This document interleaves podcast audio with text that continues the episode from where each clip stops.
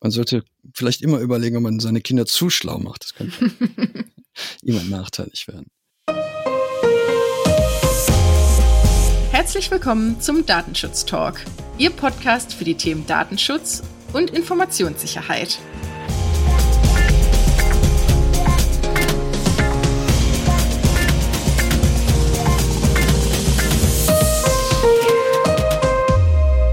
Sind angelangt in der 24. Kalenderwoche des Jahres 2021 und wir begrüßen Sie recht herzlich zu einer weiteren Ausgabe unserer Datenschutz-News.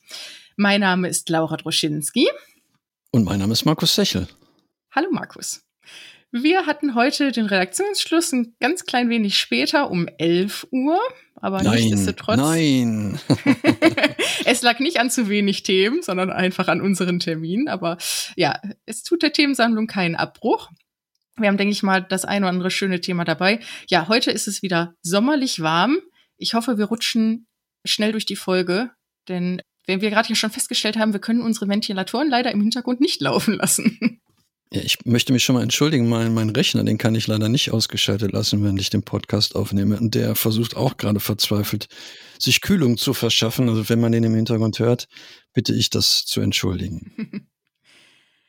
Ja, entschuldigen müssen wir uns, glaube ich, auch beim BDSG, oder? Markus, deine erste Nachricht. Ja, das tut mir leid. Also wir haben das schon bei, bei der Datenschutzgrundverordnung. Wir sollten uns einen Kalender anschaffen, wo wir die Geburtstage unserer Rechtsnormen eintragen.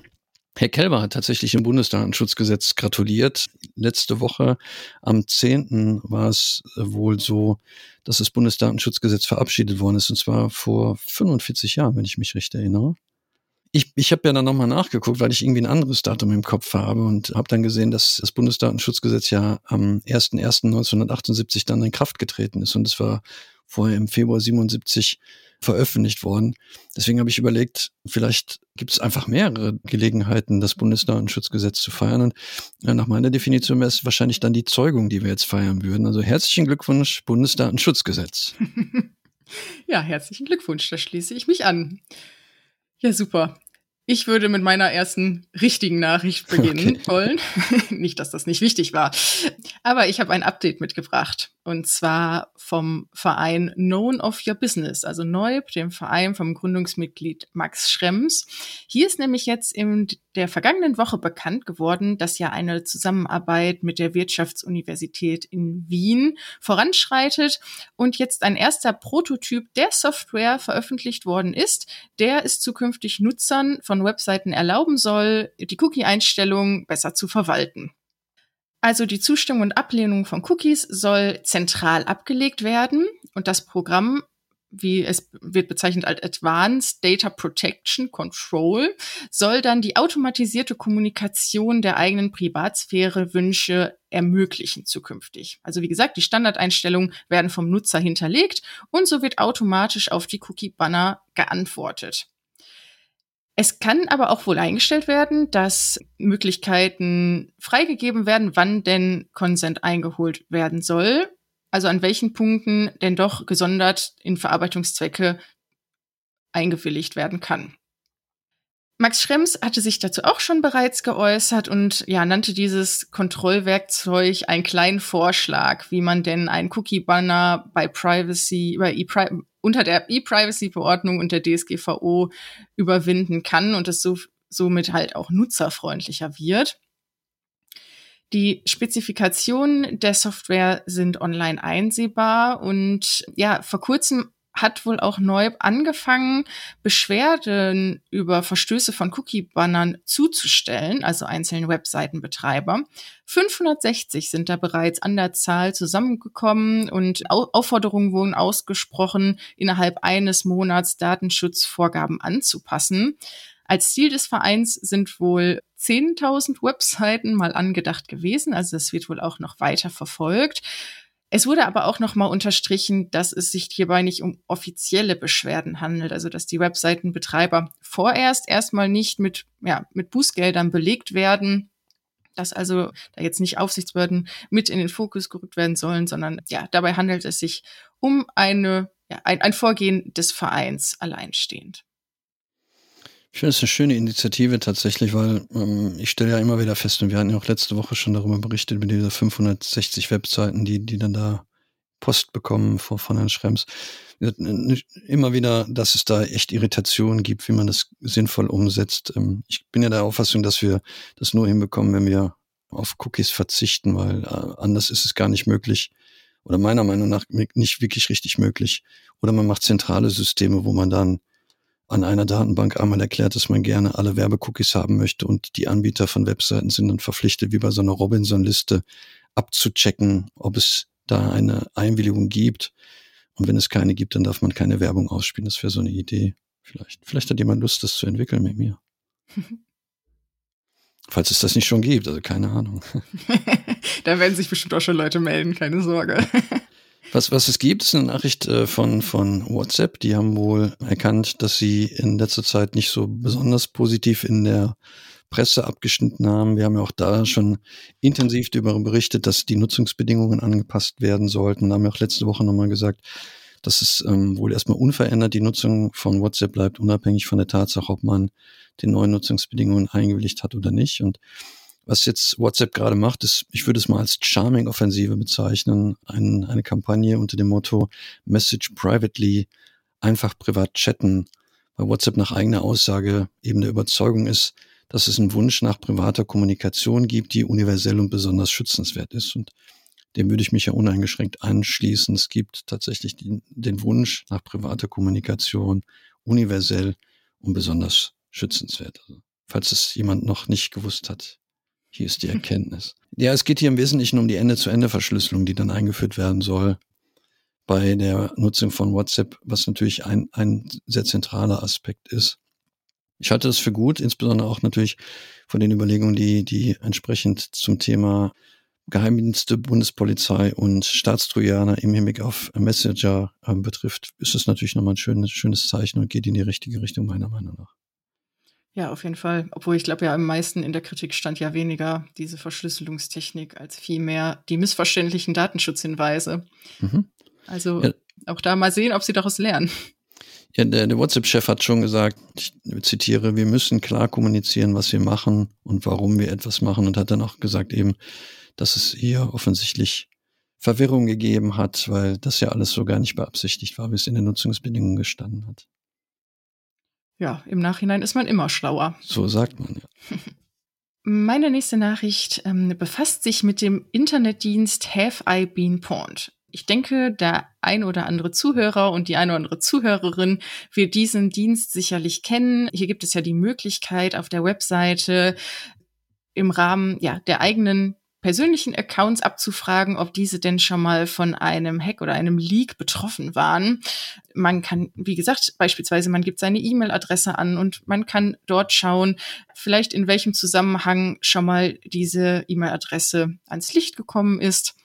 Und eine kurze Beschreibung des Hacks wird in der Regel auch angegeben und auch die Art der abgeflossenen Daten. Das kann ja beispielsweise nicht nur die E-Mail-Adresse sein, aber natürlich auch Passwörter, Adressdaten oder schlimmeres Bankdaten.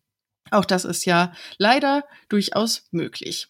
Wie jetzt der Anbieter dieser Webseite Troy Hunt auf seinem Blog bekannt gegeben hat, erhalten diese wohl zukünftig dauerhaft Unterstützung vom FBI in den USA.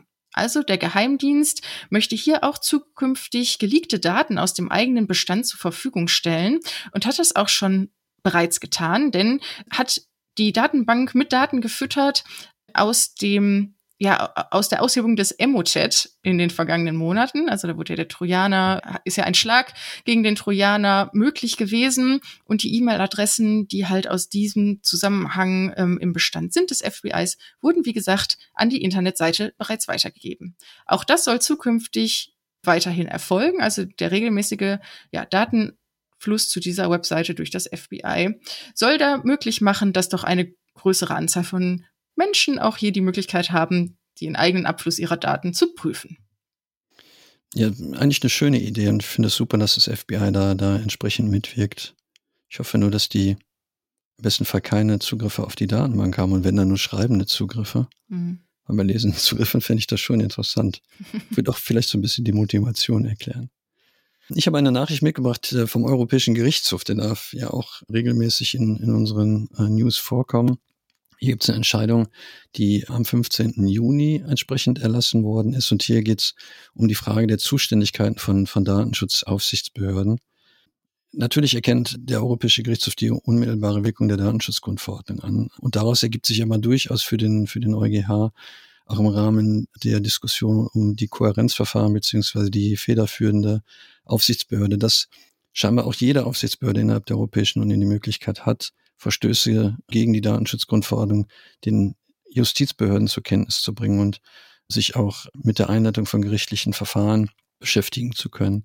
Das finde ich nochmal noch mal eine ganz spannende Geschichte, dass es da nicht wirklich darauf hinausläuft, dass es so ein Bottleneck gibt und wenn sich dann eine Datenschutzaufsichtsbehörde zum Beispiel in Irland verantwortlich sieht und dann noch äh, formal natürlich ist, dass damit den anderen Aufsichtsbehörden die Möglichkeit genommen ist, auch entsprechende Verfahren einzuleiten. Das finde ich gut, dass der EuGH das nochmal klargestellt hat.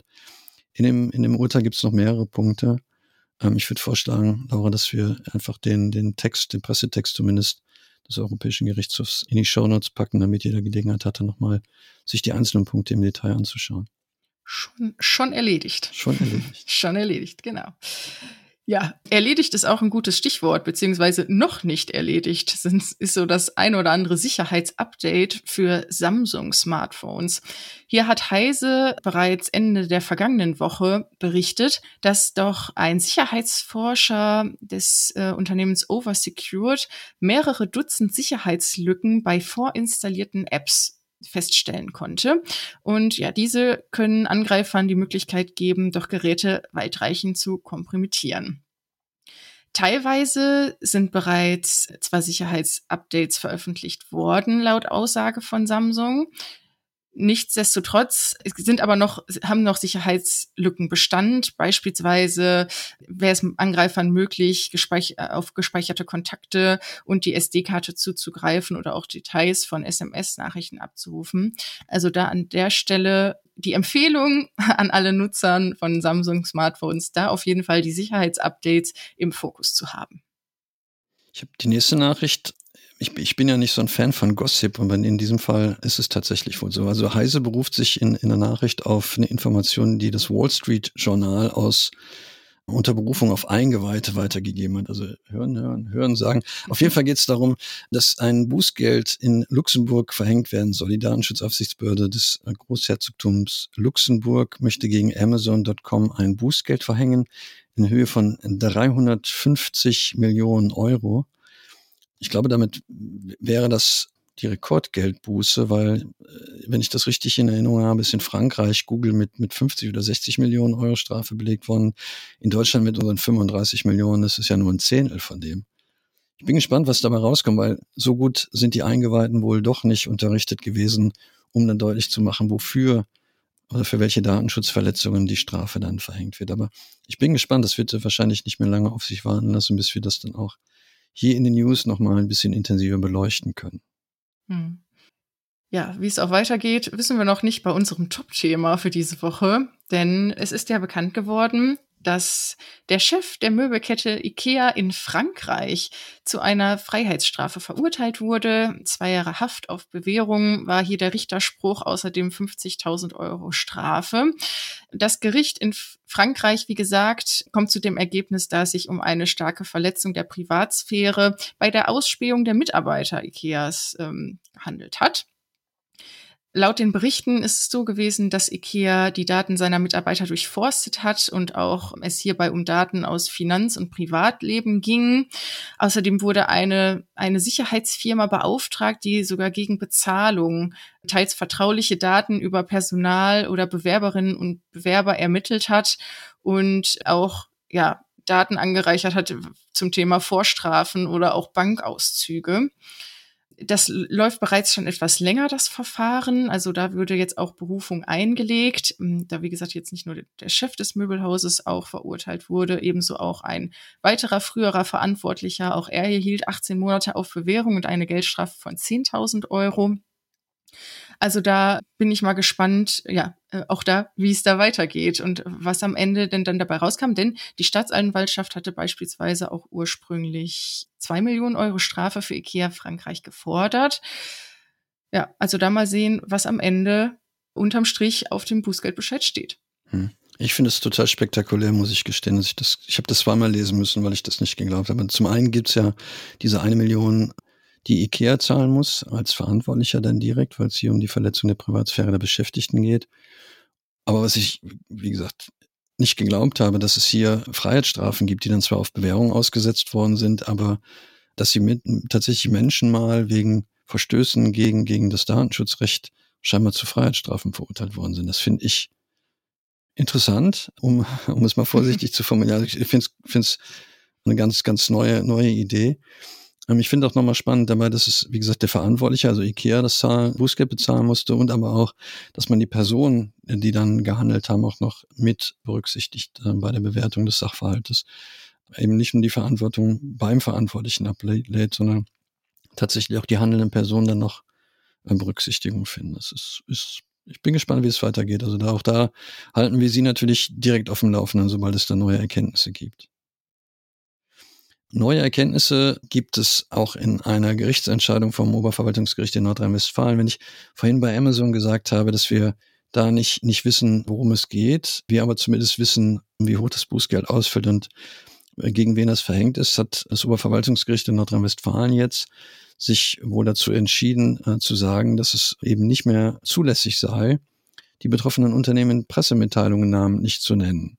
Das ist natürlich eine interessante äh, Rechtsauffassung zu gucken, ist es jetzt tatsächlich nur noch erlaubt, dann äh, zu sagen, gegen ein Unternehmen aus vielleicht auch noch nicht mal das, weil es natürlich auch hier gegen die Grundrechte von Unternehmen verstoßen würde. Also hier war es tatsächlich so, dass das Gericht einem Callcenter-Betreiber das Recht zugesprochen, einen Unterlassungsanspruch zugesprochen hat, gegen die, die ähm, Aufsichtsbehörde eben da Ross und Reiter zu nennen es würde unsere Nachrichten irgendwie weniger attraktiv machen, finde ich, wenn wir nicht mehr sagen dürften, Google, Amazon, WhatsApp. Äh, mal gucken, was dann dabei rauskommt. Die Bundesnetzagentur ist da, glaube ich, weiter dran. Mal gucken. Ja, ich fände es auch schade, bin ich ehrlich.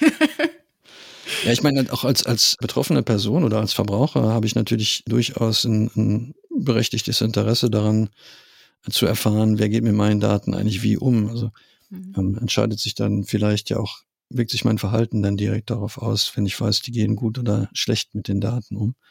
Und ne, neben meiner professionellen Perspektive als Datenschutzbeauftragter bin ich auch immer noch im, im Zweifel betroffene Person und habe auch ganz persönliche Meinungen, die ich dann damit ja auch irgendwie ausdrücken kann. Das stimmt. Ja, ich möchte langsam ich wollte sagen, unsere Lesetipps und somit die Hausaufgaben vorgeben. Nein, natürlich nicht. Hausaufgaben fürs Wochenende. Oh, Soweit ist es noch nicht. Genau. Hefte raus, Test.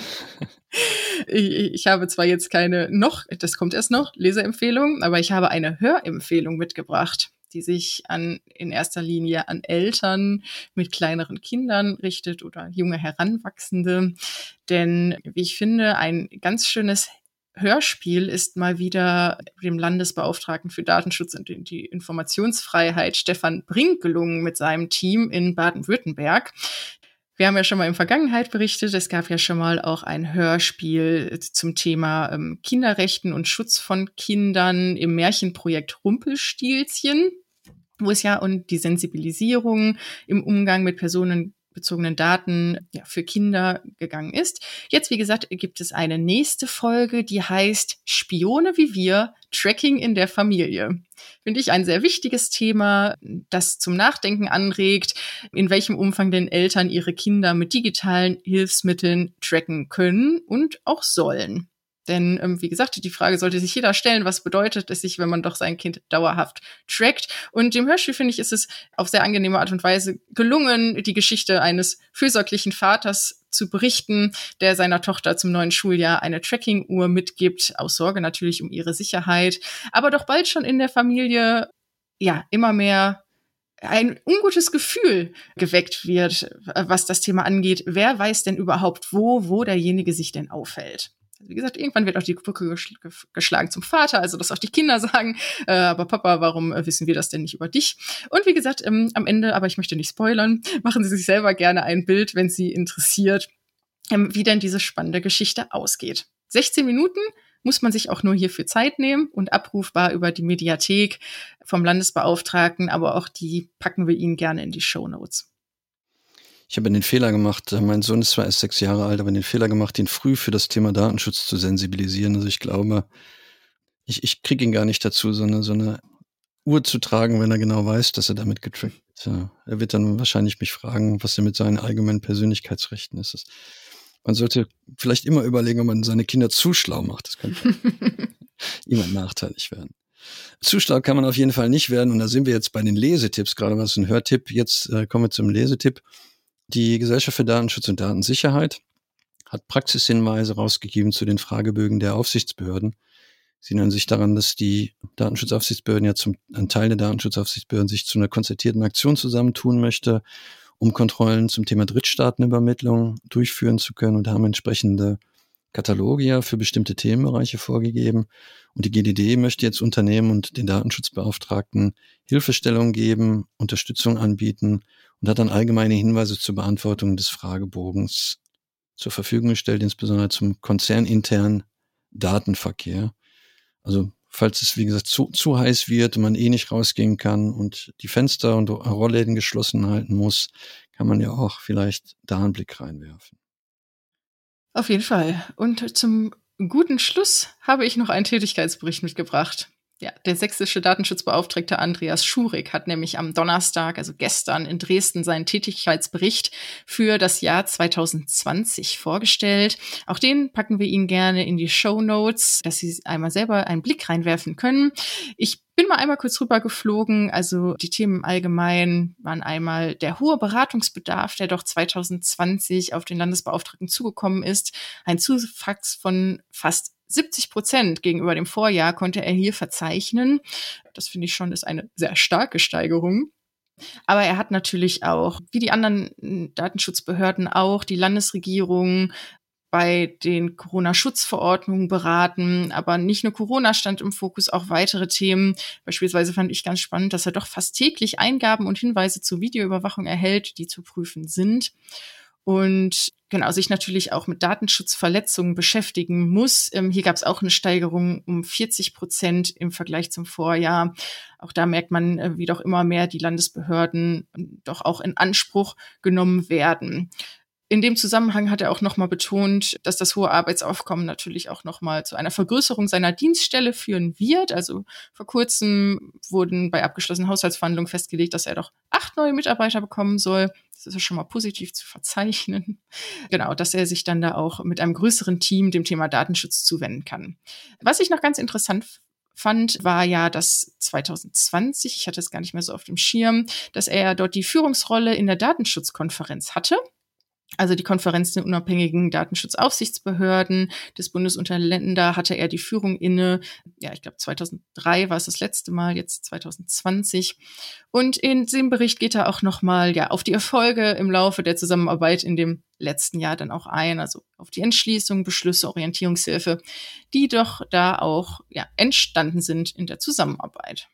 Genau, also wie gesagt, in den Show Notes finden Sie auch da den Link zu dem Bericht. So, das war's von meiner Seite aus. Markus, hast du noch was auf dem Zettel?